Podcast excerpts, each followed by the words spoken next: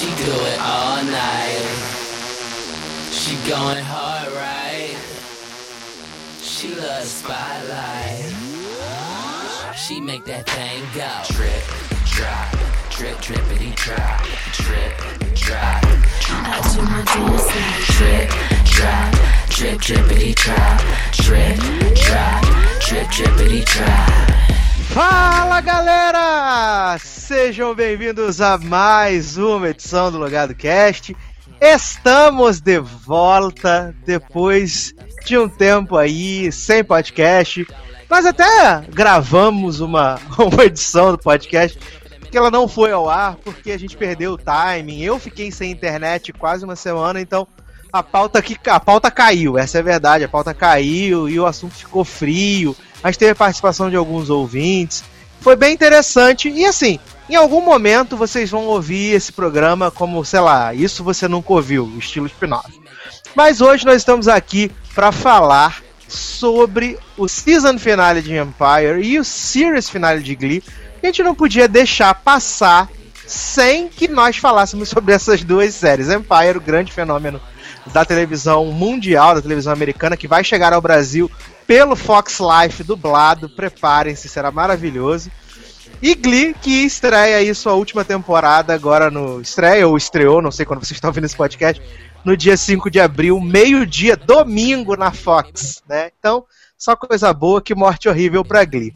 Esse programa vai ser um pouquinho diferente, nós vamos fazer dois blocos separados. Uma galera vai falar de Empire uma outra galera vai falar de Glee. Para começar essa nossa primeira parte do podcast, vamos falar sobre Empire, sobre tudo que aconteceu ao longo da temporada, o que aconteceu no season finale, que nós estamos esperando da temporada 2. E para falar sobre Empire, está aqui comigo ele, senhor Darlan Generoso. Seja muito bem-vindo. Fala galera, e aí? Então, né? Graças a Deus o Sassi só me chamou pra coisa boa, então eu só vou comentar sobre Empire hoje. E de coisa ruim eu tô fugindo. Mas, cara, vai ser muito legal o podcast, porque a gente vai falar, assim, falando sério, tá? Glee, apesar de eu não gostar, não ter assistido, foi uma série importante pra televisão. Pelo estilo musical, talvez hoje Empire só exista por causa de Glee. Até porque os dois são no mesmo canal da Fox. E, e Glee, querendo ou não, foi meio que uma pioneira nesse estilo de série, né, Sassi? Exato. Apesar de, apesar de Empire não ser uma série musical como Glee é, é uma série que grande parte dela trata de música. Então, assim, eu respeito o Glee pela importância que ela teve na televisão, mas eu acho a série ruim. Mas como tem muita gente que gosta, e o Lugar do Cast é um podcast feito pro povo, né? A gente é fã de Narcisa, né? Música do povo, podcast do povo, é nós. Então a gente vai comentar tudo, vai falar de Empire, vai falar de Glee, vai ter espaço pra todo mundo.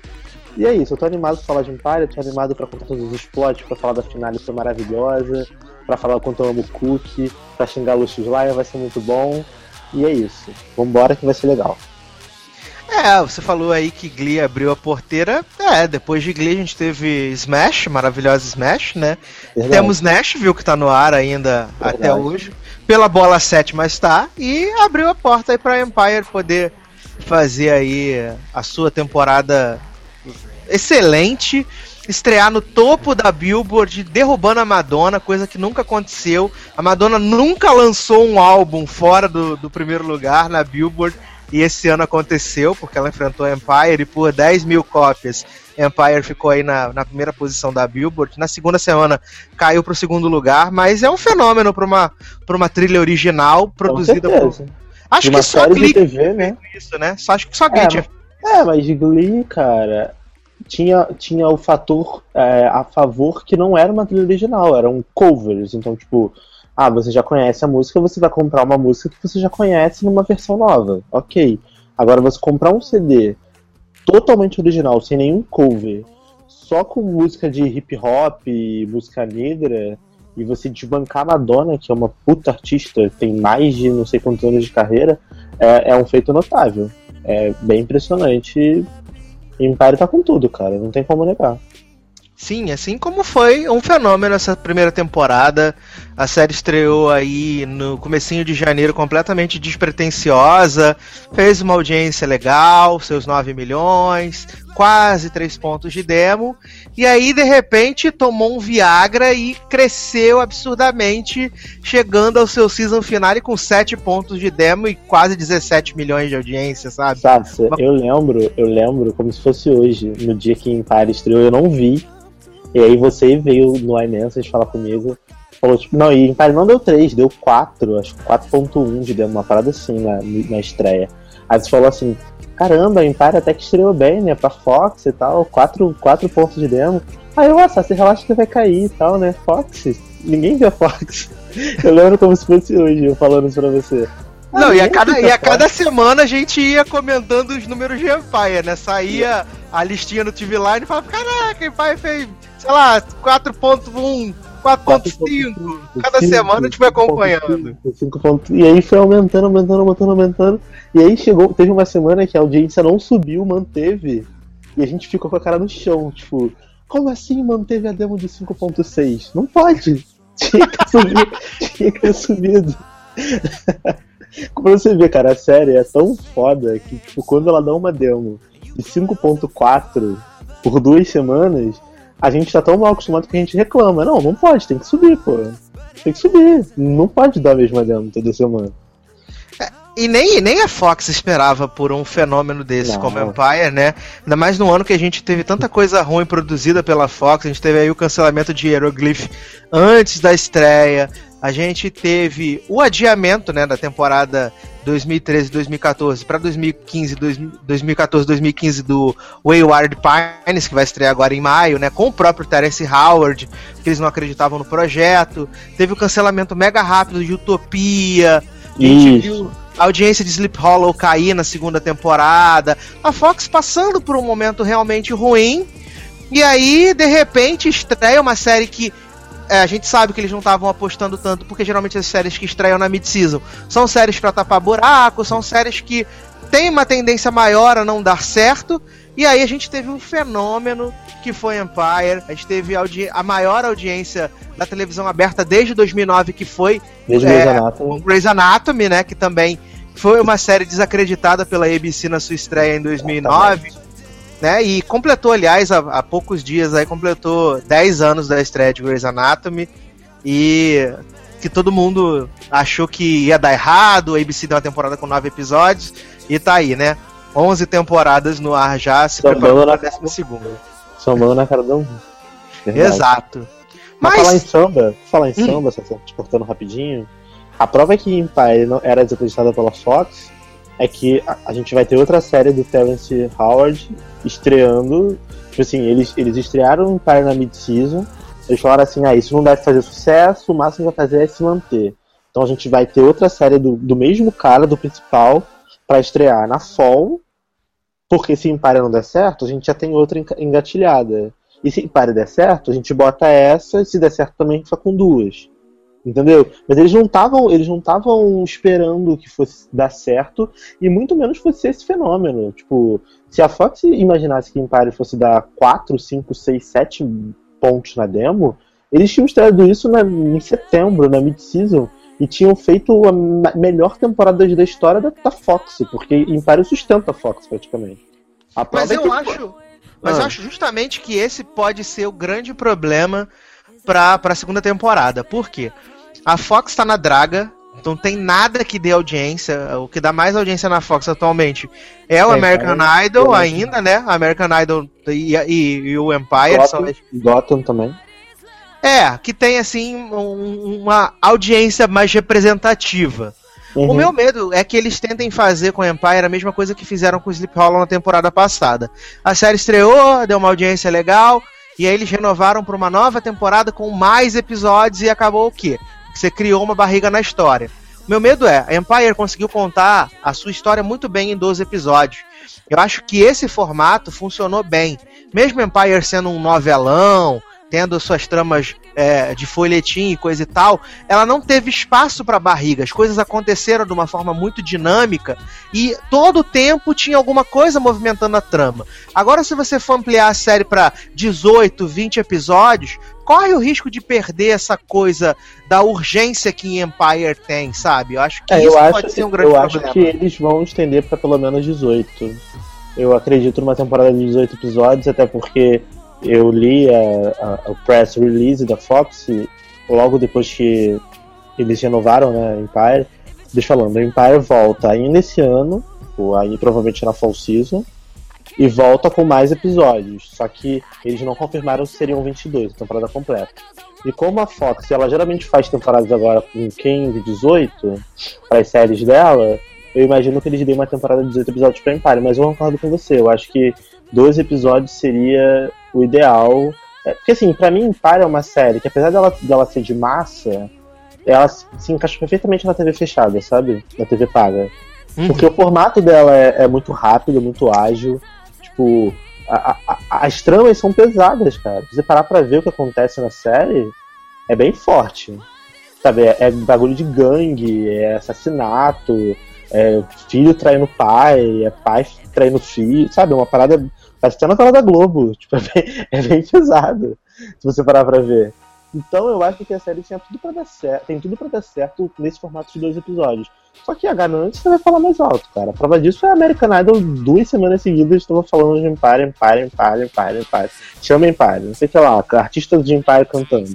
E, e ator de Empire entregando envelope. E no comercial, sabe, tudo era Empire. Então eu acho que a Fox vai fazer o que ela tiver que fazer. E eu não me surpreende ela lançar um reality show tipo The Glee Project tem Empire Project para arti novos artistas de R&B para participar de Empire ou fazer alguma coisa desse sentido para tentar sugar a série ao máximo. E eu acho que eles não estão errados, assim, eles não têm nada. Conseguiram uma coisa, eles vão tentar sugar o máximo que eles conseguirem. Agora eu só torço para que não esgote muito rápido, né? O que eu não acredito, porque eu acho que se eles continuarem dando liberdade criativa para os escritores da série, a série tem tudo para dar certo, porque o principal ela já fez, ela cativou o público dela, ela apresentou tramas boas e tem personagens carismáticos. Então, o principal a série já conseguiu: notoriedade, visibilidade e público cativo. Ok. O que não dá é para eles também ficarem re, re, re, re, reciclando a história e aí vai ser foda de acompanhar, mas eu imagino que eles devam saber levar bem. Eu, eu prefiro acreditar nisso. É, acho que até 15 episódios seria uma, uma quantidade de episódios bacana ah, que é a mesma quantidade...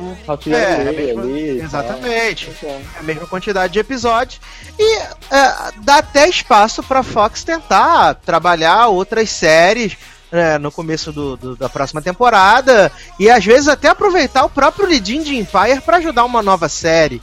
Então é. acho que trabalhando direito, eles têm aí uma grande galinha dos ovos de ouro na mão. Por quê? Se Nashville, quando estreou, há quatro anos atrás praticamente, estreou e chamou muita atenção pelo fato de não ser uma série musical, ser um drama com música né? E conseguiu agradar os americanos porque ou os americanos ouvem hip hop, que é a trilha de Empire, ou eles ouvem country, que é a trilha de Nashville, né? E aí eles conseguiram fazer também um, a, a, trilha vender um monte para a ABC e Empire acabou vindo nesse filão e por ter uma produção musical muito boa, que é a produção do Timbaland, é, veio calcado no, no Lee Daniels, né, o, o diretor do Preciosa, na produção. E deu, muita, deu muito certo o, o, o, casting de Empire, né? A escolha dos atores foi muito certa, muito acertada. Eu lembro que quando eu vi o promo de Empire na, na metade do ano passado, eu falei, cara, vai ser uma série com Terence Howard. Eu acho o Terence Howard, assim, uma pessoa muito escrota. Eu não gosto do Terence Howard. E acabou que personagem casou muito bem com ele. Eu acho que quando uma série, um personagem consegue causar ou um, um, a, nojo, né? Nojo, é, igual ele, ele consegue te causar uma simpatia ou uma antipatia, eu acho que a série atingiu o seu objetivo.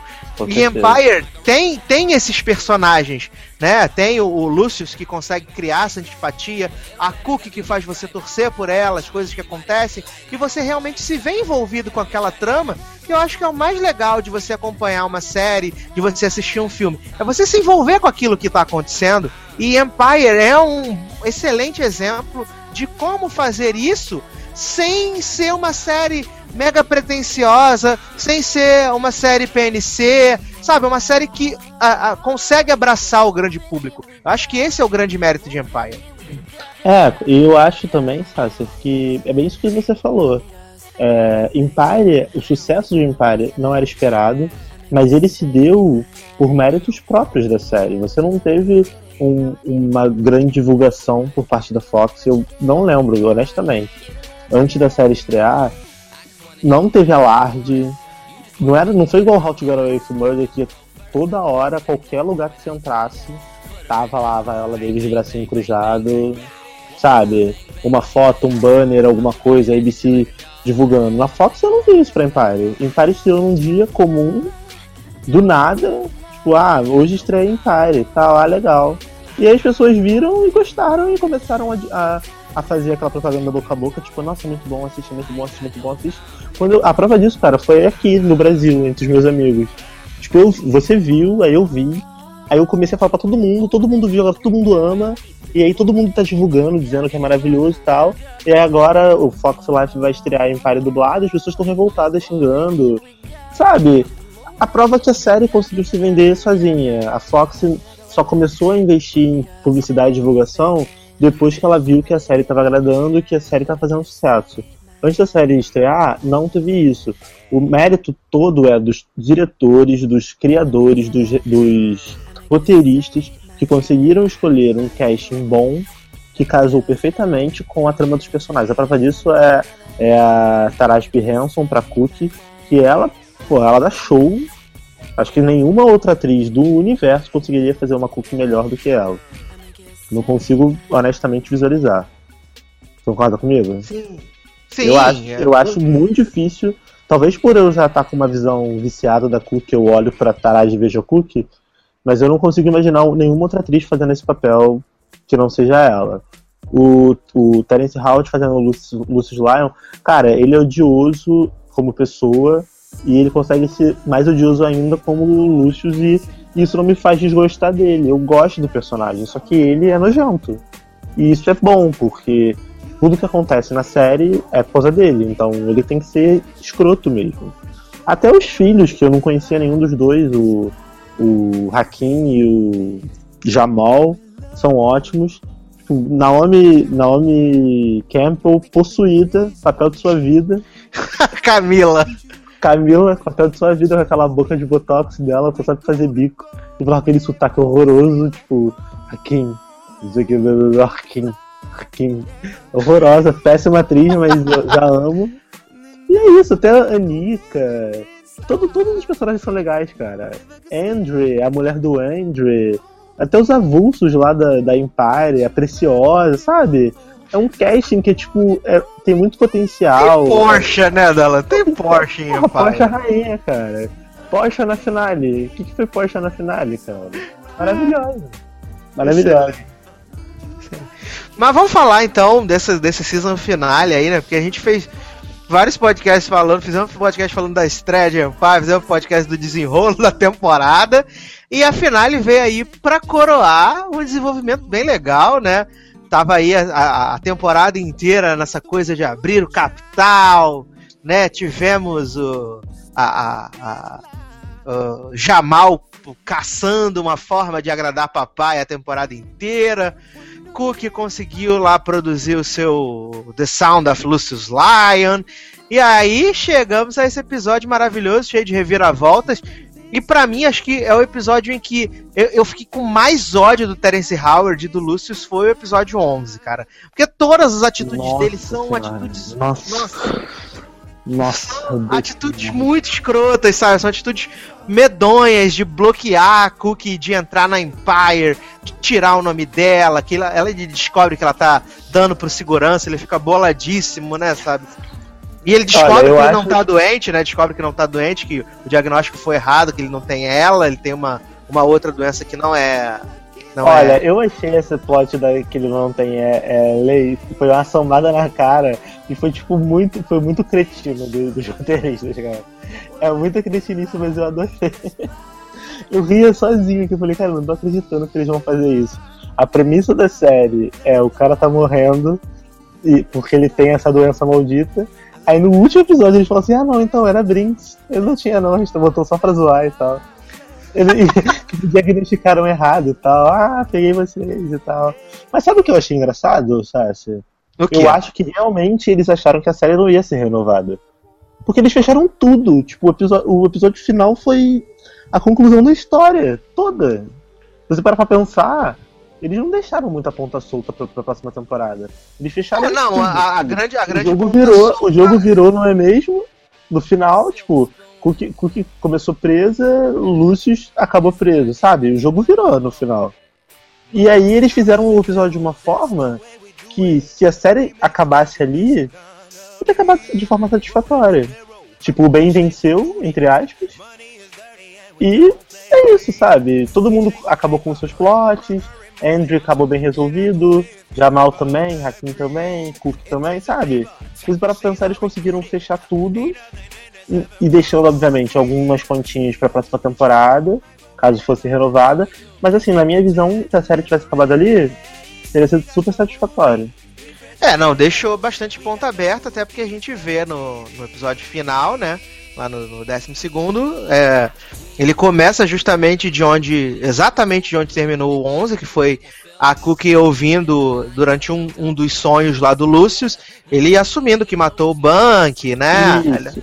É, mas assumindo um isso monte daí- de coisa. Mas isso daí acaba que, assim, ele matou o Bank. Só que, tipo, quem é Bank na noite? Ninguém, né? É, não, mas é, é na mas, mas a morte do Bank é muito mais aquela coisa de ser uma pessoa da família dela e na visão da Cookie, Empire é uma família. Ela, Aham, ela abriu sim. mão de tudo, ela abriu mão de 17 anos da vida dela porque ela acreditava naquela empresa e porque ela acreditava na família. Então isso foi, foi difícil dela aceitar. E ela, ela tenta matar o, o, o Lucius com, com o travesseiro, mas acaba que meio no, no, no reflexo ele segura a mão dela e ela acaba não matando ele. E é justamente que começa o episódio, né? Ele contando pros filhos. Isso. Que faz, inclusive, agora momento PNC, né? Que faz uma rima visual com o primeiro episódio, quando ele tá falando que quer encontrar um sucessor. Inclusive, o próprio episódio faz questão de cruzar essas duas cenas, né? De, da mudança que os filhos tiveram ao longo desses episódios. E Uhum. cada um com um presente, né? O, o Hakim com, com as asas pra poder voar, pra não deixar ninguém dominar ele, coisa e tal.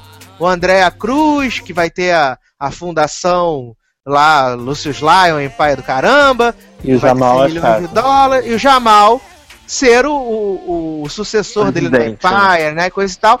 E eu confesso que eu já me esbudeguei de rir do momento em que a Cook abriu a caixa e tinha um travesseiro dentro da caixa. A cara dela foi a melhor, cara. Ela olhando. E a Tara de Perrença é muito boa, né? Porque, cara, ela olhava pro travesseiro e você via que ela tava constrangida de verdade, sabe? Você acreditava que ela tava tipo assim, caralho, fudeu, e agora? Que, que Ele sabe, né? A cara dela de tipo, ele sabe. Sabe, sabe, foi muito boa. Mas, cara, uma coisa que eu gostei muito nesse episódio 11 foi, primeiro, a, a canção de Niná que o Jamal cantou pra filha, pra Lola. Sim. Porque todo... Ah, é, porque a gente tem que falar que teve o plot, né? Que as visões da Raven voltou. Que na verdade tinha dado pro. Lucius. Exatamente. E o plot twist é que, na verdade, Lola não é filha de Jamal, e sim filha de Lucius. Por quê? Porque na noite em que Jamal dormiu com Raven, Lucius também deu comidinha pra namorada do filho. E ele que, na verdade, chantageou o filho pra fazer ele dormir com ela. Então, o, o Lucius é avô de sua própria filha. que complexo isso, cara. Ele é avô de sua própria filha, cara, porque a menininha é filha dele. E, cara,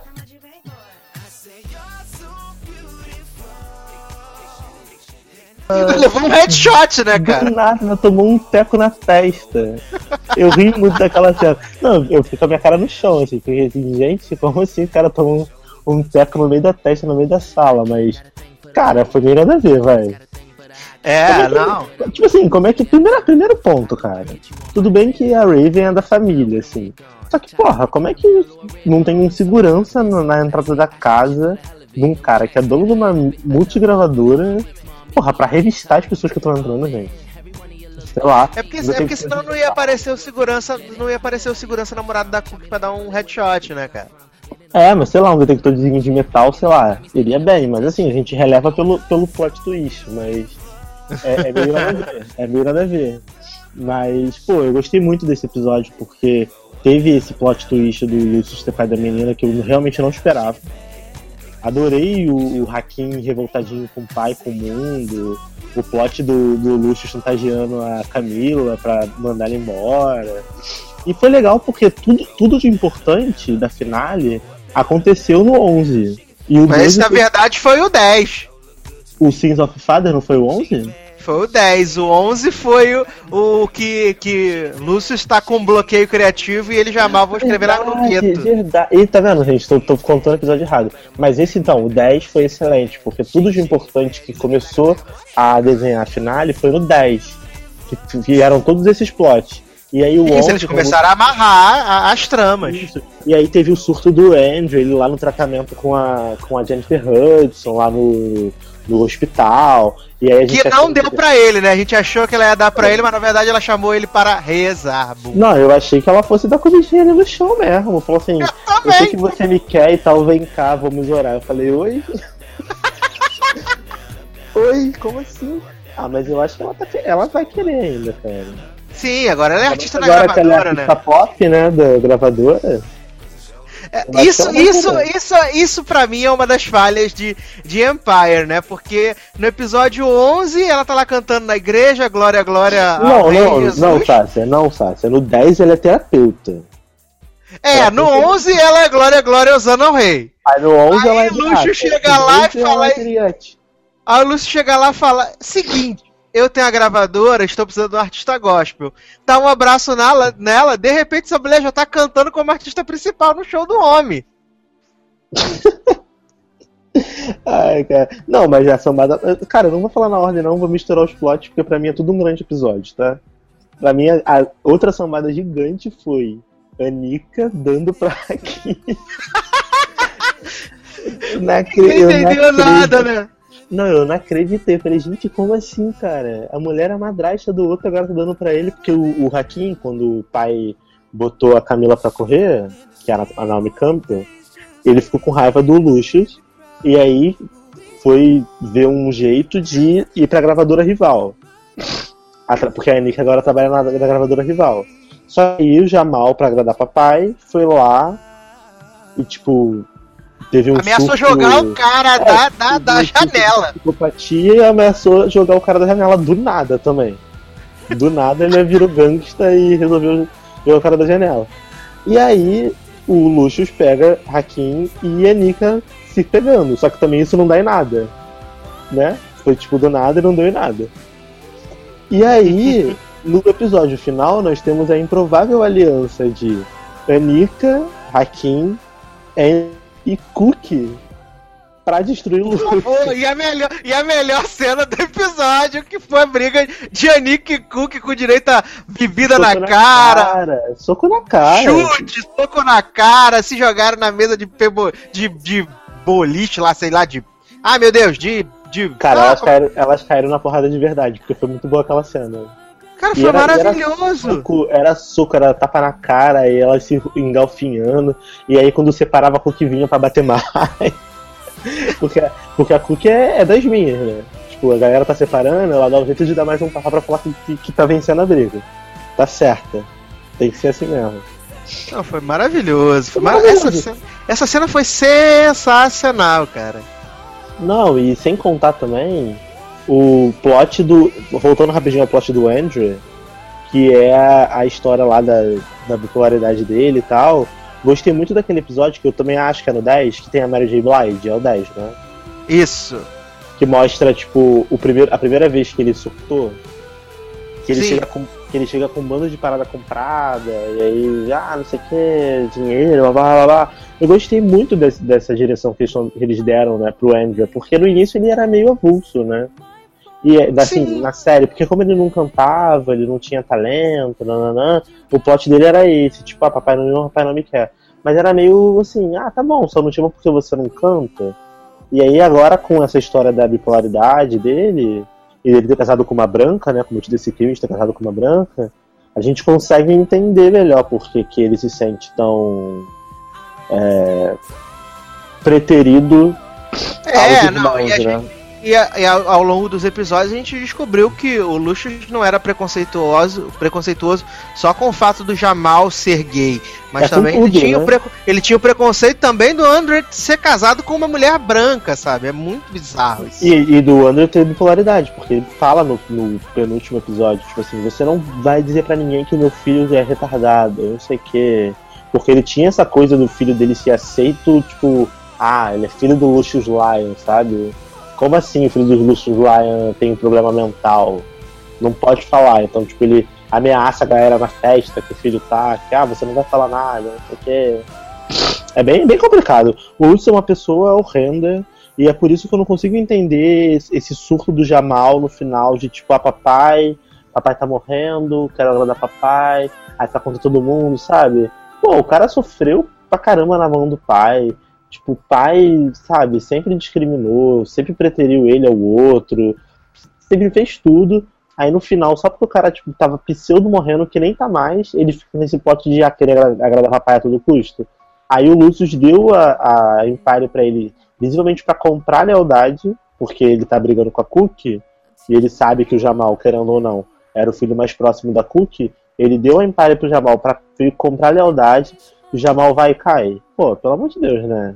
E, Meio- e- e ele conseguiu, e foi engraçado como o Jamal em um episódio conseguiu deixar todo mundo com raiva dele, né? Pô, como assim, cara? Assim, isso é uma coisa legal da série, porque mostrou que não tem vilão e mocinho, né? Não, Não. tem. É tipo, todo mundo ali tá, tá, tá junto e tá, tá, tá pro rolo. Tá pra briga. Mas, pô, o Na Jamal vida é assim, né, cara? Na vida não É. existe só gente boa e só gente ruim. Mas eu imaginei que o Jamal no final fosse ficar do lado da mãe, né? Porque tudo que ele conseguiu foi graças à mãe, cara. Se fosse pelo pai, ele tava. Nem CD tinha lançado. É, Então, eu- exatamente. Eu fiquei meio bolado com isso, foi muito ingratidão da parte dele. Ah, você tentou matar meu pai. Porra, teu pai é um capeta, cara. Ela deve- deveria ter ficado grato. É, e, tem, e tem também todo aquele fato de que a, a- Cookie, mesmo o Lucius tendo feito tudo o que fez com ela, ela permaneceu leal a ele, porque logo que ele tira ela da, da direção do espetáculo lá, é, o, a FBI chega e fala assim, pô, a gente tá com um caso montado, é só você falar que o Lucius matou o Bank e ele vai pra cadeia. E ela se nega categoricamente a denunciar o cara. Assim como ela fez há 17 anos atrás, onde ela tomou a culpa de uma coisa que não era ela, era o Lucius, sabe? Mesmo é, ela botar assim, estando com raiva dele, que depois a gente vê Ela que ela entra. É, que ela entra no esquema da aquisição hostil, porque ela acha que. Ela, ela, ela acha não, ela tem certeza que a Empire é direito dela, mas ainda assim ela não fez pela via de sacanear o cara e entregar ele, sabe? Eu acho que Uhum. isso mostra que, que no fundo, no fundo, a, a, a Cookie, ela, esse sentimento que ela tem de amor pela família acaba fazendo ela pensar Superando, mais na né? família do que, do que em si próprio. Exatamente. Supera a raiva. Entendeu? Não, e, e- e é engraçado porque pro Lucius quem dedurou ele foi a Cookie, né? E não foi, que, né? que o Venom lá de- dedurou ele. Então, tipo, ele tá com sangue nos olhos, tá com ódio, achando que foi a Cookie. E ele não vai ficar preso muito tempo, porque o Venom foi assassinado pela mulher do Andrew no plot to Get Away Murder, com o troféu que era listar pros alunos. Então, ele, ele foi morto lá no tapete e tal, da casa. E isso vai dar merda pra caramba, com certeza, na próxima temporada. É, porque Então- eles, não eles não frequentaram a, a aulinha de análise, então eles não sabem como acabar com o corpo, né? Inclusive, se Empire fosse da ABC, eu até comentei isso com você. Eu acho que seria um ótimo plot de crossover de How to Get Away from Murder com Empire pra mostrar, tipo, Annalise defendendo Andrew coisa do assassinato de Venom. Porque, cara, foi muito igual a morte. Tipo, foi, Foi, muito igual. Foi Deu, uma, muito igual deu uma pancada na cabeça com, um trof... com uma estátua. E aí o cara cai de olho aberto, com a cabeça sangrando no. Porra, foi igual a morte. Não, igual. o melhor, o melhor é que o cara cai duro no chão, tem uma poça de sangue, e o André tá falando, acorda, tio Vernon, acorda. Ah, mas ele é louquinho, né? Ele é louquinho, ele tá, tá bipolaridade. Ele achou que fosse Brinks. Não, aí, aí, aí ele fala, não, vamos chamar a polícia. Ele fala, não, vamos chamar a polícia, não sei o quê. Ah, ela, não, tô grávida, não chama a polícia porque eu tô grávida. Tipo, não faz o menor sentido isso. Não, ela, ela falou que eu, tô grávida, senão eu vou ser presa grávida, seu filho vai nascer na cadeia. Acho que era não foi nesse sentido. Não, mas não faz, não, ainda assim, não faz sentido. Porque, tipo, foi legítima defesa. Nossa, mas ele é louquinho, sabe? Ele é louquinho. Louquinho tem que falar assim. Não, eu entendo que tinha que acontecer, porque se não acontecesse, não tinha plot, o Lúcio não ia sair da cadeia na, na próxima temporada pra, pra comer o rabo de todo mundo, que é o que ele vai fazer. Né, ele vai comer o rabo de todo mundo. É, A gente vai ter com certeza um começo de temporada com o Anika e Cookie lá dominando a Empire, né? E ao mesmo Uhum. tempo o, o Jamal tentando reconquistar lá o, o que ele perdeu. Porque ele ainda faz Isso. parte da Empire, mas quem, quem manda na porra toda é a Anika e Cookie. Isso. Então eu acho que vai entrar nesse cenário. O Lucius vai sair porque era o Vernon que foi o dedo duro. E o de- Vernon ou vai aparecer o tapete com o cara morto. E aí pode ser que recaia a culpa por, pra cima do próprio Lucius também. Acho que é uma possibilidade. Né? Ele ter desconfiado de alguma coisa e ter caído a culpa pra cima dele. Ou, tipo, vão descartar ele porque não tem- não- o morto não fala e Lucius vai voltar pra tacar o terror na galera. O que- Pera aí, eu não entendi essa parte. Você falou que o Venom. Vão, vão descartar o Venom, é isso? É, Não, o, o Lucius vai ser solto pelo fato Ah, não. de que o, Vai ser o solto Venom porque o tá Venom não poder testemunhar. Ok. Ou- mas também pode acontecer o, o fato que de encontrarem esse corpo e acharem que o Lucius matou ou mandou matar o Vernon porque desconfiava de alguma coisa. É, mas é que tá. Mandou matar. Mandou matar, não foi ele que matou a prova, né? É, A, a Analise ensinou isso pra gente. Mandou matar. Até provar, ele já tá solto, já tá bombando, já tá dominando a Empire de novo. Ainda mais essa polícia do- dessas séries que são incompetentes pra caramba não conseguem montar um caso. Né? Existe 80 milhões de testemunha pra montar um caso. Então, a- ele vai ser, ser solto, com certeza. Ele vai voltar com sangue nos olhos. é, E aí ele vai ter que voltar vendo Cook e Anika caindo na porrada pra tomar conta da Empire. E aí, tipo, ele vai, fazer, vai usar alguma forma de, tipo, é, ludibriar uma das duas pra poder ganhar poder. Porque é bem o, jeito, bem o tipão dele que fazer isso. E ele vai querer ferrar todo mundo, cara. Ele vai querer ferrar todo mundo, vai querer ferrar Hakim, vai querer ferrar Anika, vai querer ferrar Cook. Ainda vai ferrar Jamal pra deixar de ser otário. Quer defender o papai? Ainda vai ser ferrado pra deixar de ser otário. Agora, senti- o que eu senti falta na finale, tá? Só pra gente é, seguir um pouquinho mais. Gente, cadê Tiana, cara? É muita sacanagem. é muita sacanagem, gente. Chamaram até Rita Ora, que não é ninguém. Chamaram. Cantou um- 3 segundos de música, né? uns Não, três segundos existiu porque Cook tinha saído, né? Que é tão rua que nem do evento principal participou. E, e Tiana não participou, gente. Tiana. Tiana, que é a Rihanna da Empire, não participou do episódio. Será que ela tem contrato por episódio, assim, e estavam economizando dinheiro e aí não chamaram ela? É, não apareceu o Tiano, não apareceu Courtney Love, né? Porque Courtney Love, Courtney Love também é. Ah, também é artista da Empire e também não apareceu lá no final, né? É, não, não apareceu. Achei que Stelle fosse aparecer de novo, sei lá. Apesar que Stelle ainda não é da Empire, né? É. plot da, da assinatura esperando o contrato acabar. Mas senti falta de Tiana. Senti falta do plot. Do, de mais plots de Cook com. com. família. Adoro irmã de Cook. É irmã ou prima? Irmã. Adoro Irmã de Cook. Adoro o episódio que ela vai. Que é o, acho que é o penúltimo episódio. Que Cook vai apresentar Empire pra ela e é barrada. E aí a- ela vê a Cook barrada e fica tipo rindo pro Lucius assim, tipo, meio dando mole. Adoro Irmã de Cook. Achei que faltou destaque pra Porsche. Espero que corrijam isso na segunda temporada. Preciosa agora é caçadora de talentos, né? Ela é mais secretária. Espero que, espero que seja mais explorada na próxima temporada também. E, cara, o saldo da temporada pra mim é totalmente positivo. Não teve nenhum episódio ruim. Pelo contrário, acho que todos os episódios foram muito bons e foram crescendo, sabe? A história foi evoluindo. Não parece a mesma série do início e do final. Tipo, é bizarro como a história evoluiu, os personagens evoluíram. E é isso, cara. As músicas nem vou comentar, tipo, eu sou, eu sou completamente viciado no CD de Empire. Mas, se vocês não sabem, como o Sasha falou no início, eles lançaram um CD com 18 músicas, que ficou em primeiro lugar na Billboard e tal. O CD é todo muito bom. Todo bom. É impressionante como é bom. Eu consigo ouvir o CD todo sem pular nenhuma música. E, cara, me surpreende muito se não ganhar Grammy de melhor, sei lá, CD de R&B do ano. Porque é muito bom. Muito bom mesmo. O Timbaland fez um trabalho bizarro de bom e o CD é muito melhor do que muito CD de verdade que a gente tem aí. Tipo, eu comento com os meus amigos. Cara, é impressionante como as músicas da Empire Records são melhores do que as músicas das gravadoras de verdade. Porque são muito boas, fica na cabeça, tipo, Drip Drop. Cara, eu nunca pensei que fosse ficar cantando, ficar cantando dois meses uma música sobre umidificação vaginal. E a música é foda, sabe?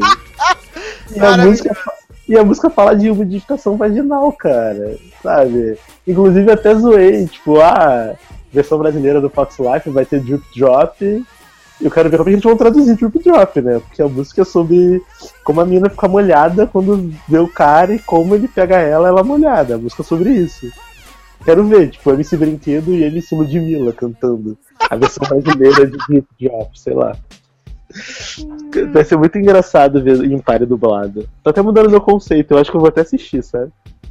Ah, maravilhoso, maravilhoso. Quero, ah, e outra coisa, eu quero o cookie com a voz da Julie Cooper. Meu Deus do céu! Mas eu, eu vejo o cookie com a voz da Julie Cooper no dublado. Por favor, faça live. Por favor, faça isso. Ai. Então tá aí, chegamos aqui ao final das nossas considerações sobre Empire. Estamos esperando ansiosamente a volta da série para a segunda temporada. Se for na Fall Season, ficaremos felizes, mas por favor, Fox, que não sejam muitos episódios para não poder também né, correr o risco de perder essa mega audiência que tá aí. Enquanto tá no hiatus, você revê a série, você ouve o CD, vê os clipes no YouTube e mata a saudade. E agora a gente vai se despedir do senhor Darlan, porque nós vamos começar o bloco de Glee. E hoje ele só vai falar de coisa boa, só falou de top term, né? Então, senhor Darlan, merchan despedidos pro senhor ir. É, então, pessoal, Sácia, muito obrigado pelo convite, por falar de série boa. Fico feliz por falar de Empire, que foi a minha série favorita da Fall Season, com certeza. Passou o posto de Get Away with Murder como série favorita. Tipo, apesar de eu gostar muito de Murder, mas tipo, Empire como um todo é muito melhor. Então, fico feliz de ter, ter podido vir aqui comentar. E se vocês quiserem me seguir, vocês podem me seguir no Twitter, arroba Generosoide. No Facebook é Darlan Generoso. Eu também tenho um site de cinema, livro, é, música, enfim, que se chama Série Cinebooks. Só seguir lá no Twitter, arroba Série Cinebooks, ou no Facebook Série Cinebooks ou no seriecineBooks.com. E é isso. Se quiser deixar mensagem, recado, pode comentar no, no post do podcast que eu respondo. Pode mandar mensagem privada no Facebook, pode mandar mention no Twitter, Instagram. Pode mandar. Ah, meu Instagram é generosoide e meu Snapchat é generosoide também. Pode adicionar no Snapchat que eu falo. É isso aí, eu sou uma pessoa multimídia, sou do povo, sempre unido, sempre irmão, sempre junto, sempre Brasil. Alô, alô, é nós. Tamo junto. é isso. Então agora a gente troca a chave para falar do series finale de Glee.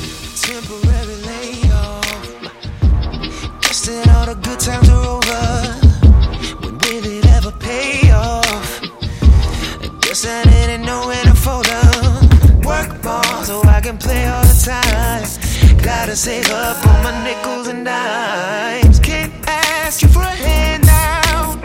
It's time to be a man.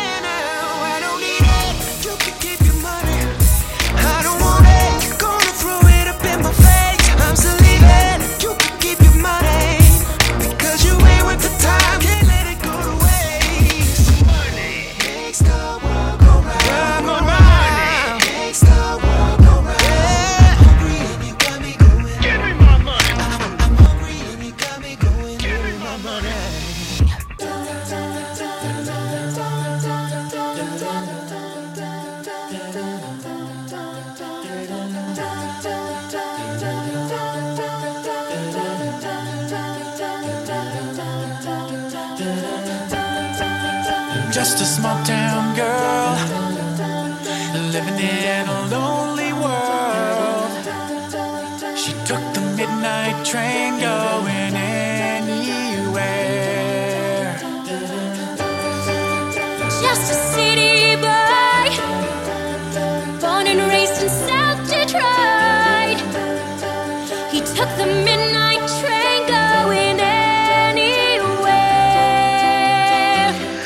Muito bem, agora chegou a hora da gente fazer a nossa despedida. A, a última vez, quem sabe, né? Nós vamos falar de Glee aqui nesse podcast. E para falar sobre a sexta e última temporada de Glee, os episódios finais, estou recebendo aqui a pessoa que há muito tempo não aparece nesse podcast, senhor Guilherme, o senhor está de Pois é. volta! Pois é, depois de um longo e tenebroso inverno, estou aí de volta. Pra falar de uma série especial, eu acho que especial para muitas pessoas. Na verdade, assim, eu, eu meio, meio que parando pra pensar, minha história com Glee começou quando eu entrei no logado, praticamente. Eu acho que uns três meses depois de eu ter terminado a temporada das três. A, a maratona das três primeiras temporadas de Glee, foi logo um pouco tempo depois eu entrei no logado. Então, meio que eu associo a série com uma fase, como é que eu posso dizer? Uma das fases mais importantes da minha vida, que é fazer parte dessa família. Fiz parte da família Glee e agora faço parte da família Logado. Eu meio que associo essas duas coisas. Ai, que emoção, mas diferente de Glee, que não tem temporada ruim, né? É, isso mesmo, exato. Na- na- nada, de, nada de quinta temporada pra jogar no lixo. Mas, ô Gui, a gente, a gente teve aí, acompanhou essa, essa trajetória de altos e baixos da, de mais uma série criada por Titi. A gente sabe que a gente que acompanha um pouquinho. A gente que acompanha um pouquinho mais da, da carreira do, do Ryan Murphy sabe que ele tem sérios problemas é, em continuar uma história por muito tempo. Você acha que, Exato. que, que Glee que Glee sofreu muito desse mal ou que foi principalmente a morte do Corey que fez o Ryan Murphy meio que perder o rumo de para onde levar a série? Cara, eu acho que foi meio que um, uma, um contrabalanço das duas coisas. Foi um peso e duas medidas, por assim dizer. Porque, tipo, o peso maior, lógico que eu, que eu, que eu paro pra pensar e, e, e coloco a morte do Corey. Mas a, a, a duas medidas que a gente pode falar aqui é realmente esse fato de Ryan Murphy não conseguir continuar um- uma, uma história longa. A gente sabe que a American Horror Story tá aí, muita gente meio que desgosta hoje da série, mas ele consegue, cons- consegue manter um padrão na série por conta de que são histórias fechadas. No caso de Glee, é, a quinta temporada é, a- é meio que a prova do, do, do, do quanto Glee decaiu e meio que comprova esse histórico de Ryan Murphy de deixar as coisas que ele faz de lado por um novo brinquedo, por assim dizer. Por porque assim, a gente, se a gente levar em conta a quinta temporada de Glee, a terceira, a terceira temporada de American Horror Story, meio que tava na época do hype de The Normal Heart. Ou seja, Ryan Murphy direcionou todas as, todas as atenções dele para Normal Heart e deixou as duas séries que ele era showrunner de lado. E você percebe quando só se a gente parar para olhar um pouco o time de roteiristas da quinta temporada de Glee, são roteiristas que praticamente nunca escreveram episódios da série. É meio que você, você constatar que a série foi mesmo deixada de lado por seus cabeças. O, o outro, o Brian Fauci, que o Ian Brennan estavam envolvidos em outras coisas, envolvido na própria nova série deles, que vai ser lançada pela Fox, e deixou Glee de lado. Ah, o lado positivo disso é que meio que não, não, não sei que não, não sei se para se redimir eles focaram bem e tentaram terminar a última temporada de um jeito que não ofendesse tanto aos, tanto aos fãs quanto a quinta temporada ofendeu. E isso eu posso dizer que é algo que me deixou feliz. Eu não sei se foi seu caso também. Não, assim, eu gostei bastante da sexta temporada. Eu até tento entender que eh, ele- eles tinham toda uma, uma programação, uma forma de conduzir a, a quinta temporada. E a morte do Corey realmente pegou todo mundo de surpresa. Exato. E o, o, para mim o grande problema, eu acho que a quinta temporada ter sido tão problemática, foi o fato de que eles quiseram voltar ao trabalho muito rápido. Talvez se tivesse esperado passar um tempo, reorganizar as ideias, as coisas, tivesse estreado como estreou essa temporada, mais no começo do, do, do ano, talvez eles teriam conseguido reorganizar e não ter feito uma temporada tão ruim como foi a quinta temporada. Isso, exato, concordo também. E aí, essa sexta temporada, sim. Eu acho que o mais legal para mim da sexta temporada foi o fato dele não ter inventado muito. Ele trabalhou com o que ele sabe fazer, que é a coisa do, uhum. do coral. Meio que voltou à essência.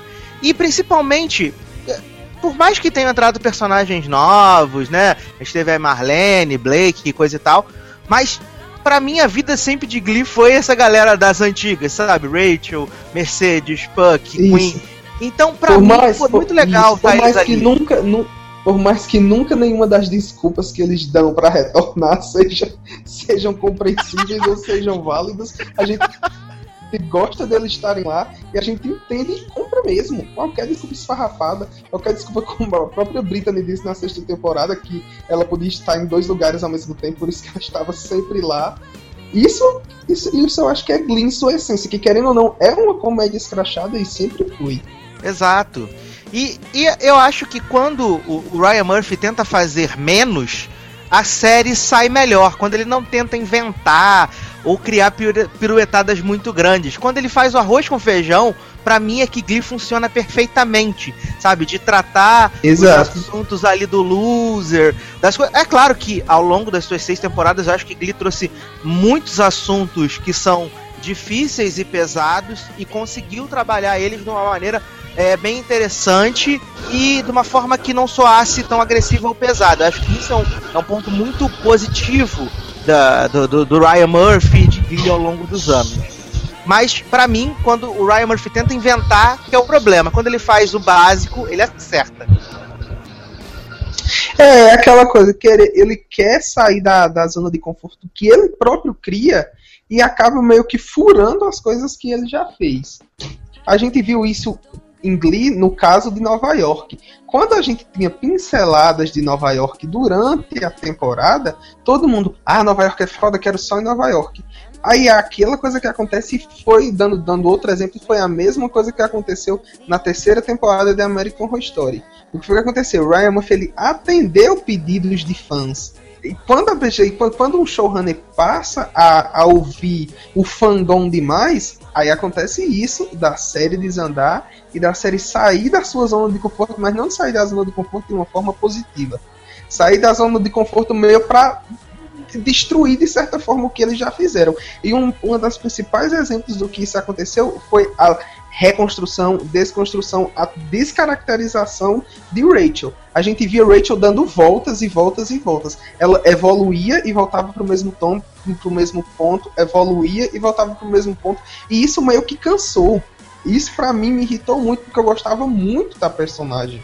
Exatamente, eu concordo muito com esse ponto. Eu acho que é, é, esse excesso de coisas que o Ryan Murphy fez, principalmente com a Rachel, que é, principalmente depois da morte do, do Corey, ela se tornou a, a, personagem mais forte da série, mais forte do elenco, passou tudo a ser muito focado uhum. nela. Isso acabou sendo realmente um problema, porque era como se ela desse um passo para frente e dava dois passos para trás. Isso, exato. Eu me recordo que no começo da quarta temporada, que fez a transição para Nova York, ela estava alineada. Tivemos, tivemos, aliás, ótimos, ótimos episódios com a Kate Hudson. Eu, eu comecei a ver uma, uma, uma, uma, evolução na Rachel que ela foi perdendo isso, principalmente durante a quinta temporada.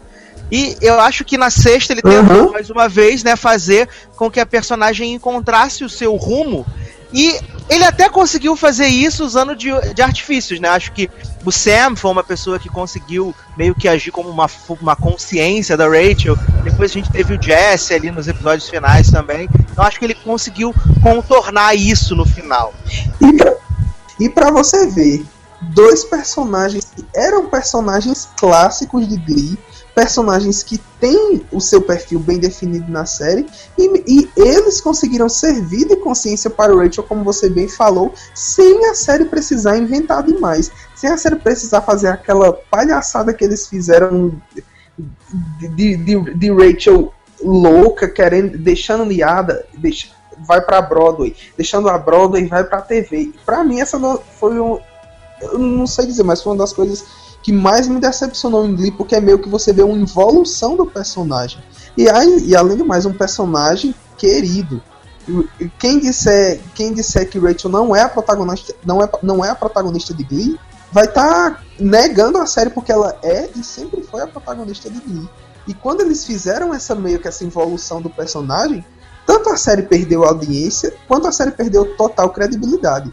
Pra mim, a sexta temporada é importante por eles conseguirem retomar isso de uma forma, como é que eu posso dizer? Emocionante, porque você vê aquilo que poderia ter sido dado continuidade. É como se a gente apagasse a quinta temporada e aquela Rachel que a gente vê é, se- sendo, sendo meio que reedificada na sexta temporada é a Rachel que a gente viu, é, viu crescendo na quarta. É como se toda a quinta tivesse sido apagado. E isso pra mim me deixou bem feliz. Sim, sim, e é- acho que essa essa desconstrução do crescimento da Rachel no final, principalmente no final da quinta temporada, é, é a prova máxima de quão sem rumo Glee estava. Que eles não sabiam o que Exato. fazer e eles acabavam criando uma série de situações que soavam tanto quanto absurdas. Eu acho que na quinta temporada, assim, pra mim o pior episódio da quinta temporada facilmente é o episódio, não é nenhum problema que eu tenha com ele, mas é o episódio escrito e dirigido pelo Chris Colfer, que é aquele que tem a adoção dos animais com, com os idosos, sabe? Eu acho que aquilo ali Cara, é um samba do juntar- crioulo doido. Exato, cara. Se juntar esse episódio juntar aquele da, das DSTs, você tem os piores episódios de Glee em uma temporada só. Exato. E é, eu penso assim, enquanto Glee foi, foi uma série importante pra mim, e quanto eu eu sinto muito carinho por esses personagens, foi que há umas duas semanas at- umas duas semanas atrás, é, vou botar aí, quase três ou quatro semanas, praticamente um mês atrás, eu fui convidado para fazer participar de um post sobre o final de Glee e eu peguei o season finale da primeira temporada pra falar. E eu fui rever o episódio e eu falei, cara, como Glee era, era, era importante pra mim, como aqueles, aqueles personagens eram é, faziam parte do meu, do meu cotidiano, do meu imaginário, e, e como o Ryan Murphy deixou as coisas se perderem ah, ao longo, principalmente da, da quinta temporada, mas ele conseguiu resgatar um pouco dessa dignidade na sexta. Então achei que isso foi muito importante Isso. pra Por mais que ele tenha, tenha novamente pisado na bola de bater na tecla dos mesmos erros. Aqui- a- Você ter numa última temporada de Glee praticamente três episódios centrado na Sul com a mesma piada velha das primeiras temporadas, isso era lembrar do quanto Glee consegue ser ruim, na minha opinião. E, pra- e eu acho que não cabia ter feito isso na, na última temporada, mas eu acho que os bons episódios compensaram tanto isso que eu meio que deixei de lado. Aproveitei porque eu sabia que era a última vez que eu ia estar vendo Glee. Olha, eu não sei você, mas o pior episódio dessa temporada pra mim foi tranquilamente o, o- o Rise and Fall of Sue Sylvester, que eu acho que é, é o pior, Cara. o pior, pior episódio dessa temporada. Esse e o primeiro, o, o The Hurt Locker Parte 1, se, se é, no- é novamente. É você ter dois, dois dos piores episódios de Glee numa temporada só. A mesma coisa que aconteceu com aqueles dois que a gente comentou da quinta temporada. E esses dois são fáceis os piores episódios da sexta. E o que é centrado em coisa velha e querendo. Querendo não, Ryan Murphy meio que queria o quê? Acrescentar uma metalinguagem em Glee que não era necessário. E meio que ficava assim, você tinha que ter uma suspensão de descrença muito grande pra você comprar aquelas piadas sem noção que Su tava fazendo. É piada velha e não tem graça de nenhuma forma. Verdade. E assim, eu, eu amo a Sue Sylvester. Eu acho que, que é o personagem que eu mais me divirto na série, assim. Eu gosto muito, muito da Jane Lynch, da forma que ela, que ela construiu a Sue Sylvester. Só que, a- a- assim, eu gosto do tom absurdo que ela fala as coisas, eu gosto das coisas que ela fala, que são tão absurdas que você não consegue crer naquilo, né? Mas tem algumas situações. Mas eu acho que ao longo das temporadas o Ryan Murphy forçou tanto a mesma coisa que no final já não soava mais tão engraçado ou tão interessante. Porque é é uma motivação tão besta, aquela É, coisa de cara. vou acabar com o Clube do Coral, vou acabar com as artes, que no momento você não, não, não compra mais aquilo. Porque eu pensei, tem, tem um pessoal que diz, ah, gente, mas isso aí é estilo, é estilo fizer. Su, Su e Will é como Tom e Jerry, por exemplo, mas, mas só que a forma como o Ryan Murphy fez era, é como você disse, me, não, não, não, não, posso, não vou usar a palavra ofender, porque Su foi importante para a história da série, mas é que, sei lá, cansou e irritava. Em vez de deixar, em vez de divertir, irritava. É a única palavra que eu consigo para descrever. A sensação que eu tenho quando Su vinha com a mesma ladainha de sempre. É, acho que esse foi o grande problema, ele se forçar muito tempo numa, no mesmo direcionamento da personagem. Eu acho que de todos os personagens de Glee, a Sue é a que menos evoluiu. Ela tava num jeito na primeira temporada e na sexta ela, ela chega do mesmo, da mesma forma. Assim, eu não, não sei se eu, tô, se eu tô me equivocando, uhum. mas eu acho que ela, ela, que ela permaneceu da mesma forma. Ela tem momentos em que ela alterna. É, vamos botar assim. Uh, mais, momentos mais pé no chão, né? Que eu acho que é principalmente quando ela. Quando ela teve um relacionamento com a irmã. Na terceira temporada. Isso, os momentos com a Beck. A dela... Isso, isso. Eu acho que a terceira temporada foi o melhor momento dela. Assim, até que pra mim também é a melhor temporada de Glee. Mas a, a terceira, depois da morte da irmã dela, que ela meio que deixou de lado esse lance de destruir o Glee Club. E meio que ajudava eles de forma direta, daquele jeito dela. Para mim, aquilo foi o momento que mostrava que eles estavam querendo evoluir com o Sul. Mas só que na outra temporada apagava tudo e ela voltava a ser o que era. Foi o que aconteceu, foi o que meio que foi acontecendo com Rachel. Nele, que eles têm, eles, ele, Rachel começou a cair, a cair na no mesmo poço que isso caiu no começo da série de não conseguir evoluir. A gente viu a evolução da personagem acontecendo e eles brecaram essa evolução na quinta temporada e isso só veio retornar na sexta. Exato. É, e, e Gui, eu não sei você, mas eu momento vergonha alheia para mim dessa temporada. Se o pior episódio para mim é o, o, episódio da Sul, o maior momento vergonha alheia dessa temporada é Sul e o e professora Chu fazendo duelinho de metal de com cabelões e eu fiquei Não, muito envergonhado. tinha que ter o tinha que ter o WTF da temporada e esse com certeza foi. Eu nem consegui eu nem consegui muita gente ofendida com com, com o boneco do Jigsaw no, no The Hurt Locker parte parte 2, mas mas esse do duelo de guitarras para mim foi bem pior. Ah, é verdade. Assim, eu tenho que dizer que eu até achei legal é, a, a, a metalinguagem que eles usaram no final do Hurt Locker Parte 2, que a Su marca no Isso. calendário e conta as semanas que a série faltam para acabar. Isso pra mim foi a única piada que. Pra mim, essa foi a única piada com o Su que funcionou nessa temporada. Mas você não gostou de ver Su como vice-presidente dos Estados Unidos e Beck como segurança dela?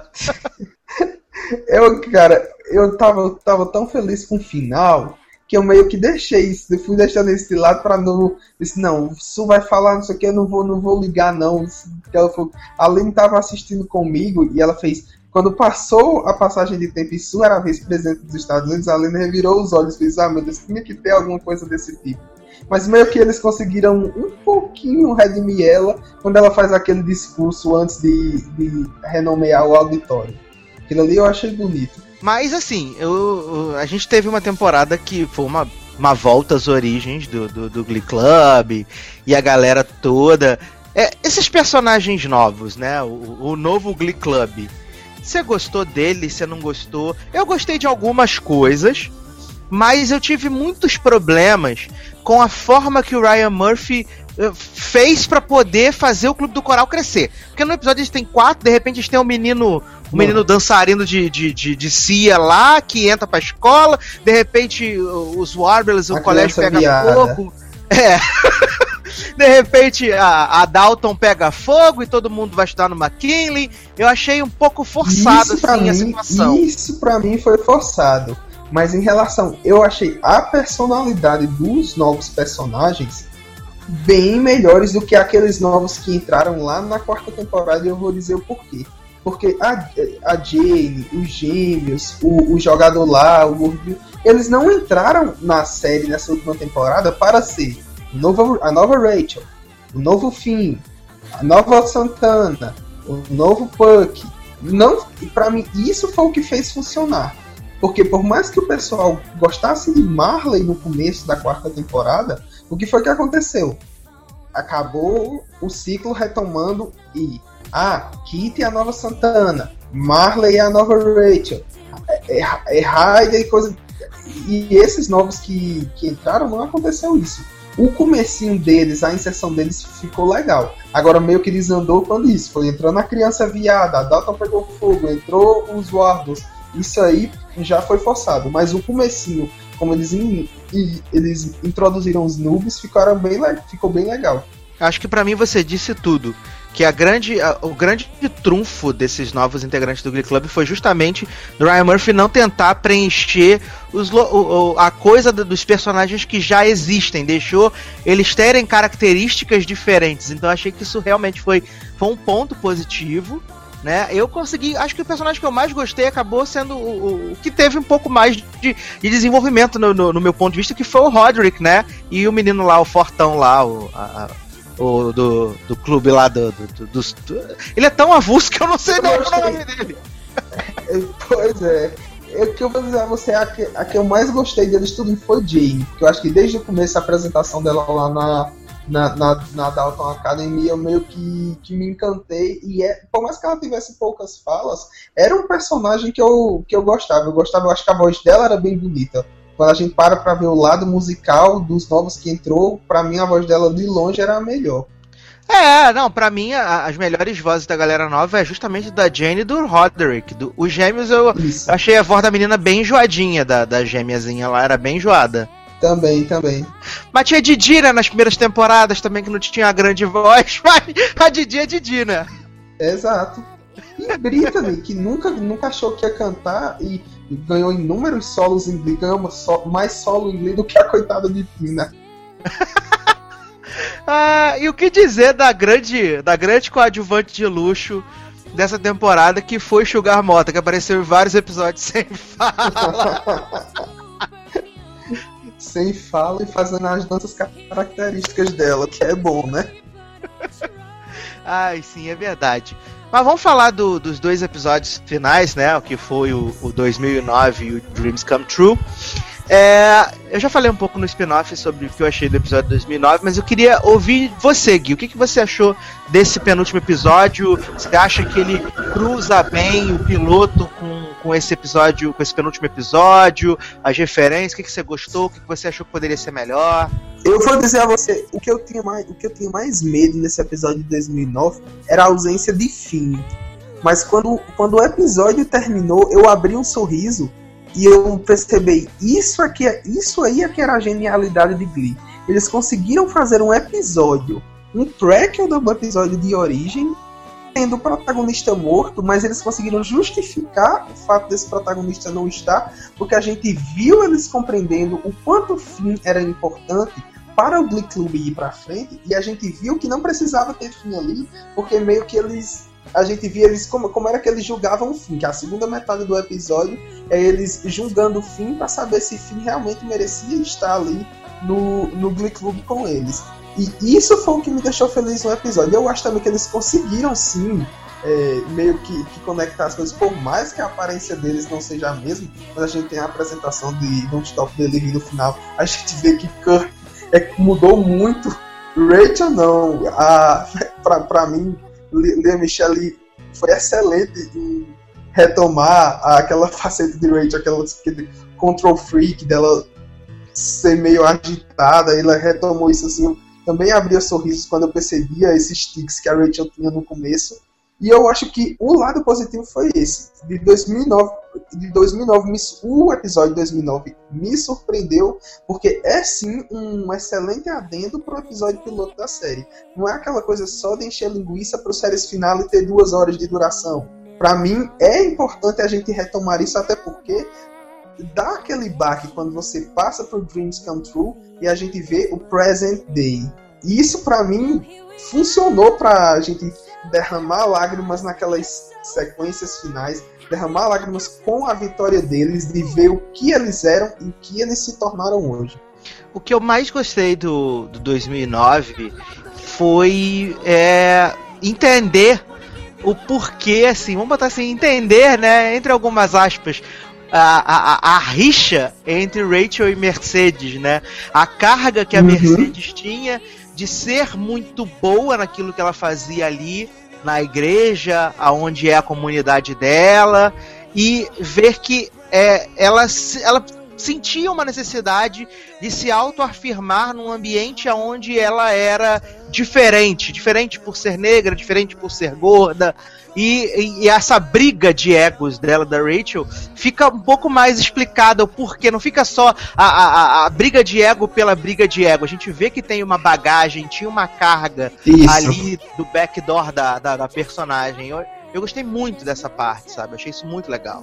E foi, bom, e foi um bom episódio, assim, até a parte musical, né? Que o pessoal dizia, ah, ah, vai ser os episódios com músicas chatas, mas não, eles conseguiram dar vazão a todas as músicas. E a gente ainda pôde ouvir Don't Stop Believing uma última vez.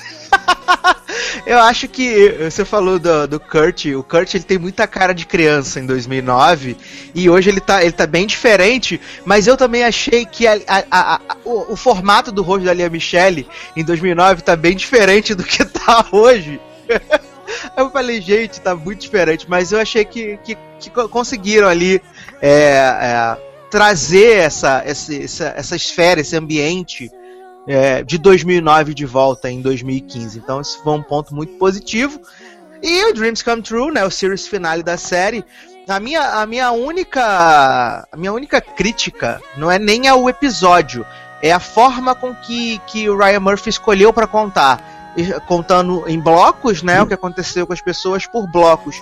Eu acho que eu ficaria mais satisfeito, feliz, mas isso é um ponto de vista meu, do se eles tivessem contado ali o, o 2015, né? Bonitinho, ganhar as nacionais, e, e, e, parabéns, que legal. E aí tivesse uma passagem de tempo pra 2020, e aí a gente veria ali os desdobramentos ali. Mas isso é uma crítica minha ao episódio. Mas acho que como, como series finale funcionou muito bem, mostrou que realmente quando que que os sonhos podem se tornar realidade e principalmente a mensagem né, que eles trazem que é o fato de que uma coisa é, não, não é importante porque você está ali. é- é explica você, Gui, porque eu sou ruim com as palavras. Não, é aquela, é aquela coisa, né? Você que. Eu, eu não tô. Vai me fugir as palavras agora, mas é aquilo mais ou menos que você faz aquilo, você faz o momento valer a pena, é mais ou menos isso. E a história de Glee com a gente foi isso. Ela conseguiu pegar coisas pequenas, coisas, norm- coisas que foi, foi da minha adolescência, foi da sua, coisas que foi da nova juventude de hoje, e meio que elevou isso a uma potência que que abriu as portas para várias pessoas. Eu sei que, que muita gente critica Glee por dizer que ah, Glee era Glee era série gay, era assim, uma série gay pra viadinho, viadinho que assiste Glee. De nenhuma forma. Glee é uma série que falou sobre diferenças e o fato do pessoal ter preconceito com ela só prova o quanto a gente ainda tem que evoluir nos dias de hoje para encarar algo desse tipo. Foi sim uma produção que revelou que revolucionou a TV contemporânea. Foi sim uma produção que sabe que sabe que que como é que eu posso dizer que o pessoal sabe que ela vai ser é, relembrada com o tempo. Agora, o que me deixa triste é algumas pessoas quererem diminuir o valor de Glee. Só que a gente vai ver no futuro o quanto os frutos, os frutos da série vão, vão ser colhidos e só de ver o, o sorriso e a alegria da, do- de todos os personagens que comporam todos esses seis anos naquela sequência final me meio que me deixou é, orgulhoso de tudo isso. Eu sei que teve percalços no caminho, mas eu, eu fui feliz assistindo esses seis anos de Glee. E eu acho que você também, assim como eu. Sim, é, é uma série muito importante na minha vida como seriador e na minha vida, porque eu acho que, que Glee me, me proporcionou muitos bons momentos, é, me trouxe boas lições, sabe? Eu acho que é é justamente isso que você falou, que muita gente tenta, tenta diminuir Glee por ah, uma série, uma série gay, uma série que só, né, é série nichada, quando não é, quando, quando Glee foi muito mais do que isso e trouxe muito mais coisas à tona para ser discutida. E até no formato que Glee veio pra TV, Se não fosse Glee, com certeza você não estaria assistindo Nashville hoje em dia, você não veria Empire, né? Você não veria outros produtos, Exato. veria Smash, porque Glee abriu essa porta e você pode, através daquilo ali, ver que você poderia combinar música, você poderia combinar é, o produto televisivo numa coisa só e, e- e fazer bem, e fazer bem feito, e trazer temas relevantes à, à, à mesa, porque eu acho que mais do que, do que isso, é, é, Glee é uma série que falou de suicídio, que falou de, de pessoas que saem do armário, falou de violência nas escolas, falou de bullying, falou de, de, de problemas de distúrbios alimentares. Eu acho que foram inúmeras coisas que Glee trouxe a, a- a questionamento e que muita gente ah, não percebe porque quer se focar somente no estereótipo de que Ryan Murphy poderia estar ou não, é, é, como é que eu posso dizer assim, focando em, em determinadas minorias que tentam né, abafar aquilo que realmente Glee foi pra cultura pop. e Eu acho que ainda vai ser por muito tempo. Cara, e tipo, a gente tem dezenas de séries aí sobre casais héteros, a gente tem dezenas de séries aí sobre pessoas que vivem o dia a dia sem querer, sem ter que passar por nenhum preconceito. Tem uma série em que a gente vê que todos os personagens em algum momento passam por um preconceito, pra mim só prova o quão Glee foi importante. Eu nunca tinha visto uma série em que o tema fosse isso, em que o tema fosse ser diferente e como o mundo aceita isso. Eu acho que só de Glee tocar nesse tema e em sua essência ser isso daí já vale a pena por tudo. Exatamente. E, e a, a- mensagem né, do final do episódio tava. Não é nem da mensagem do final do episódio, de quando a Rachel ganha o Tony. É que a- agora eu lembrei mais ou menos. É que ela fala que você fazer parte de alguma coisa que torna aquilo especial. Então acho que é uma Isso, mensagem isso. muito importante, né? No- ainda mais nesse tempo que a gente tá, onde a gente teve o moço lá do.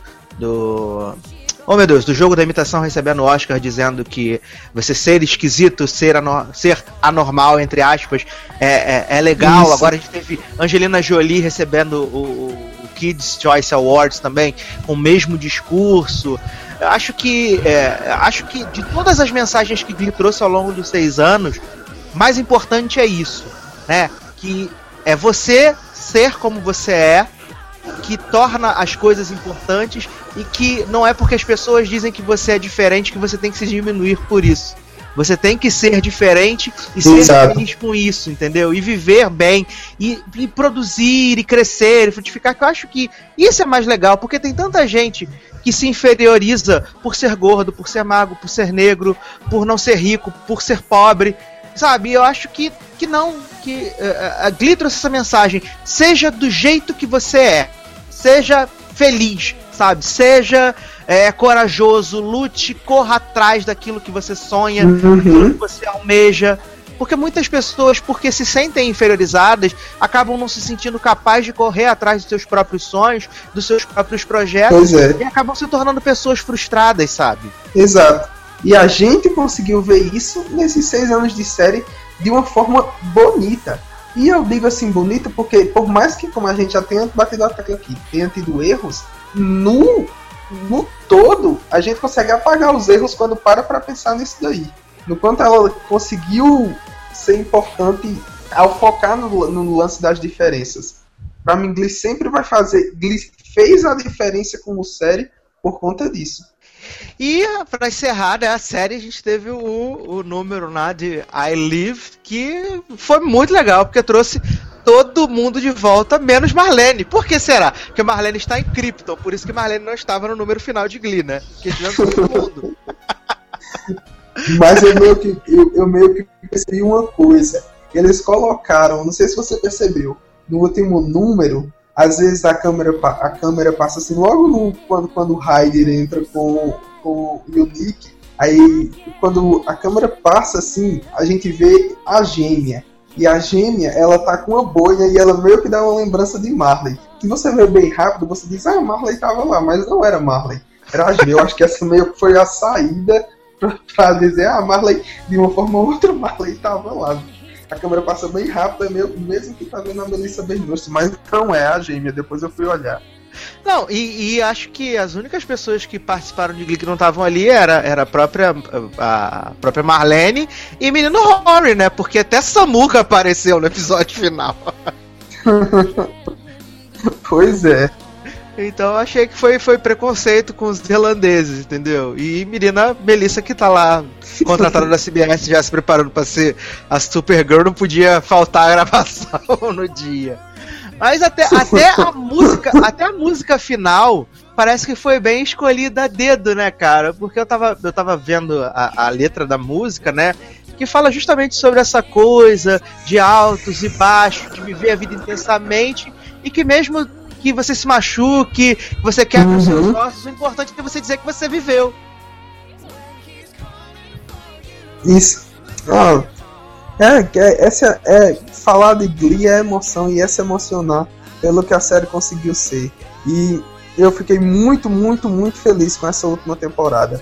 Não, não posso dizer que a série foi fechada com chave de ouro, porque a gente teve a terrível quinta temporada, mas que eles conseguiram encerrar com dignidade e eles conseguiram. É verdade, eu acho que isso é o mais importante. Pra gente poder encerrar aqui esse nosso, nossa ode a Glee, esse nosso tributo a Glee, eu vou colocar você na sinuca de bico, que é perguntar pra você, na, na sua opinião, é claro, qual é o melhor episódio de Glee, talvez você não lembre o nome, mas você pode citar o episódio, e qual o melhor musical de Glee. Uhum. Qual o pi- o pior? Você quer que eu só cite o pior e o melhor? O melhor, sem sombra de dúvidas, é o The Breakup da quarta temporada. Sem sombra de dúvidas, sempre que eu assisto o episódio, eu acho que eu me emociono com todas as apresentações. E aquele final com The Scientist, eu nunca senti algo como eu senti por, por, por- pela série, por Glee. Nem no final da terceira temporada, que foi bem emocionante quanto aquela sequência final daquela música. Pra mim é o melhor episódio da série disparada. E o pior é de acho que teve tantos episódios ruins que eu não consigo decidir, mas deixa eu ver. Cara, tem um episódio, eu acho que é. Deixa eu. Eu tô, eu tô tentando lembrar qual o tema do episódio. Não é o Dineide não, né? Não pode falar que é Dineide não, hein? Não, não, não, eu ri muito nesses episódios, por mais que seja muito nonsense, eu ri. Mas eu acho que eu. Ah, lembrei.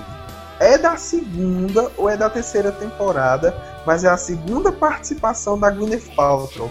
A Night Ah. of Neglect, eu acho. pra mim, sem sombra de dúvidas, esse é o pior episódio de Glee. E, e o melhor número musical de Glee? Gui, aquele que você guarda no seu coração, assim. Você falou do The Scientist, é ele mesmo? Ou tem outro? Não, não, esse, esse foi o que eu mais me emocionei. Não, não, posso ser, não sei se eu posso chamar de número musical, mas é quando eles ganham a nacionais. O Tom Tide toca quando eles chegam na escola. Esse pra mim é o melhor número musical da série. A montagem, da, de, pra mim, é a melhor da série. Tô bem. Eu, eu vou ficar perdido, né, de tantos episódios ruins. E, sei lá, eu acho que. eu vou ficar perdido, vou ficar perdido, mas pra mim o pior episódio da história de Glee é o da quinta temporada do, do, do, do, do Asilo dos Cachorros. Eu acho aquele episódio medonho. Acho ele pavoroso. Cara, você cantar uma música de Jason Mas no canil, ninguém merecia aquilo, não. E, e para mim, assim, o, o- o melhor episódio. É que tem vários episódios que eu gosto muito, muito mesmo. Você falou do The Breakup, eu gosto muito do The Quarterback, porque eu acho que foi uma homenagem muito digna. Gosto do Shooting Star. Uhum. Mas um episódio que eu revi e que eu. Eu acho que eu amo mais esse episódio porque ele tem uma série de, de canções que, que eu, eu gosto muito. Que é o, o Journey to Regionals, que é, né, que é o, o season finale da primeira temporada. Inclusive tem pra mim a- a- o melhor número musical da, da- série, assim, que eu mais gosto. Eu, eu amo The Scientist, mas eu adoro, adoro, eu vivo revendo Faithfully todas as vezes, sabe? Ah, é muito, muito bonito. Eu amo escolha foi boa, é, reverencia o que tem de bom na série. Sim, eu, eu amo Faithfully e eu acho que esse episódio, o, o Journey to Regionals, é, é tão interessante porque ele tem aquela coisa de que eles vão participar da, da- da- das Regionals, mas eles estão sobre aquela pressão que se eles perderem o Glee Club vai acabar. E aí, é, no, no meio da competição, o bebê da Queen vai nascer. E eles perdem, e tem o, o, o Sir With Love também, que é. Pô, eu choro até hoje vendo esse número. E, e aí Sul dando uma nova chance pro Clube do Coral, porque ela quer provar o ponto que ela pode sempre ganhar, e tem Over the Rainbow. Então é um episódio que eu tenho muito carinho, é esse. Mas assim, um, um, uma cena que eu adoro, Gui, que eu não, você até pode falar mais cenas aí, que eu adoro, eu adoro essa cena, é a primeira participação da Kate Hudson no episódio 4.1, quando ela canta Ah, Again Americano. Muito boa, muito boa. Pra você ver, a primeira metade da quarta temporada é fantástica. As cenas, aqu- aquelas sequências assim que a Rachel entrou na no Niada, a todas as cenas lá, vo- você se empolgava assistindo. A quarta temporada desandou, querendo ou não, quando Corey entrou na reabilitação e aconteceu a tragédia que aconteceu, e a série meio que quase foi pro buraco e quase não sai dele. Se não fosse essa boa temporada, a gente poderia dizer que Glee tinha terminado uma bosta como várias outras séries terminaram por aí. Tiveram um começo estrondoso e terminaram no, no, no, no chão. Mas Glee não, ela conseguiu realmente se redimir nessa última temporada. É verdade, que bom. Que bom por isso. Gui, últimas considerações sobre Glee? Bem, é aquela série que eu não sei se eu vou dizer que vai deixar saudades, porque eu acho que a gente passou por muita coisa ruim nesses dois últimos anos. Mas é, é, mas é uma série que vai fazer falta por conta do que ela significou para essas minorias que a gente falou nesses 40 minutos aqui. E eu acho que é isso. O fato de, de- de a gente não ter essa série que fala sobre diferenças é, no ar, e a gente tem várias outras séries que falam sobre temas, como que, de certa forma, desnecessários, meio que apagam uma coisa que a gente não tem atualmente. E para mim é por isso que Glee, que Glee vai ter essa coisa que a, a não presença de Glee vai ter essa. Como é que eu posso? Eu acho que eu posso chamar até de ausência. É, então chegou aí ao final nossa. Vamos botar assim, nossa homenagem final a Glee. Você pode matar a saudade sempre que você quiser no Netflix, porque ela tá lá. Você pode matar a saudade. Pois Você é. assistir episódios avulsos. É que é bom que aí você escolhe, né? Esse é ruim, esse é bom. Vou assistir esse. Ou só assista as apresentações mesmo, as performances. Exatamente. Você procura lá no YouTube direto. Olha, eu vou ver essa- esse número aqui, porque esse número é legal. Ai, é isso. Ah, é muito bom ter o Gui aqui falando de Glee. Né? Espero que, que ele volte mais vezes. Gui, merchan Deus quiser. despedidas, por favor. Bem, um abraço, é bom estar de volta, como eu falei, né? É, meu Twitter é Gigas Underline Marques. E eu tô. Não eu vou dizer que eu tô semana porque as minhas séries estão fora do ar, mas acho que semana que vem eu tô voltando com as reviews de Game of Thrones. A temporada promete ser uma das melhores temporadas.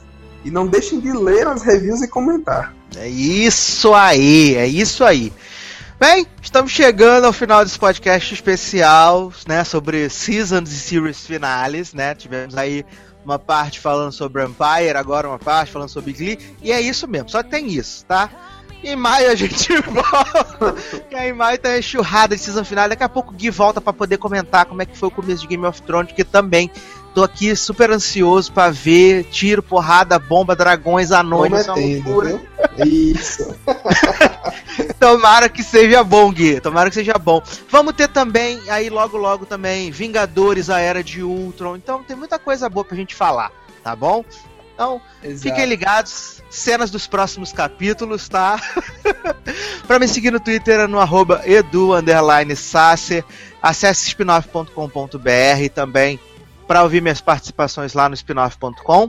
É, eu também tô dando uma entrevista que eu tô me sentindo muito famoso. Eu me dei uma entrevista pro, pro Alternativando, lá do, do Vinícius Schiavini do, do, do Dimensão Nerd. Teve a primeira parte, a segunda parte já deve ter saído. Se tiver, o link tá aqui no post.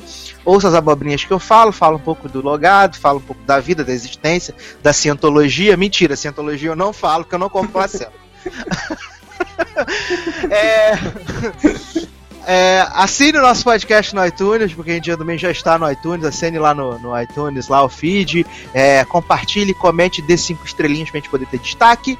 É, comente aqui no post do podcast, faça sua homenagem a Glee, faça sua homenagem a Empire. Vamos fazer um mashup de Drip Drop e Don't Stop Believing. Tá? Seria excelente, hein? Já pensou? Já pensou Rachel cantando Drip Drop com, junto com. junto com o Hakim? Ai. Ó, tá aí a dica, Fox. A Lia Michelle tá, tá, tá, tá, na tá no canal, dá pra levá-la pra fazer a participação em Empire. Tá? Dá pra levar. É. Não deixem de chamar. Exatamente. Não deixem E- de chamar. E, e não, e já estamos na expectativa pra pelo menos conferir o piloto de Scream Queens na Fall Season, né, Gui? Pra saber como é que vai ser a nova produção. Eu, não- eu, eu, eu, não, eu não vou conferir só o piloto. Eu vou gostar da série e vou ser fã xiita, porque eu já sei, já me conheço. Olha, eu tenho tudo pra gostar da série, não pelo fato do Ryan Murphy, mas pelo fato de ser uma comédia de terror no estilo de pânico. Você sabe que você sabe que eu sou fã dessa, Isso. dessa bagaça, então Sei, chance- muito bem. E eu acho, e eu acho que só de ser essa, só de ser essa ode ao gênero dos, dos slasher, já vai valer a pena, né? Ai, tomara, cara, tomara que seja bom, to- tomara que seja divertido. Não precisa ser nem sério pra ganhar M. Se for divertida, eu acho que tá valendo muito. Exato. Ai, então é isso, gente. Um grande abraço e até a próxima. Tchau! Até. Hope when you take that jump, you don't feel the fall. Hope when the water rises, you build a wall. Hope when the crowd screams out, they're screaming your name.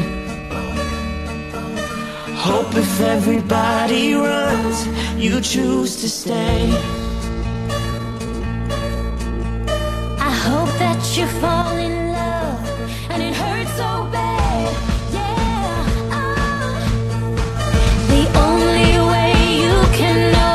Give it all you had. Hey, yeah. And I hope that you don't suffer, but take the pain. Hope when the moment comes, you'll say,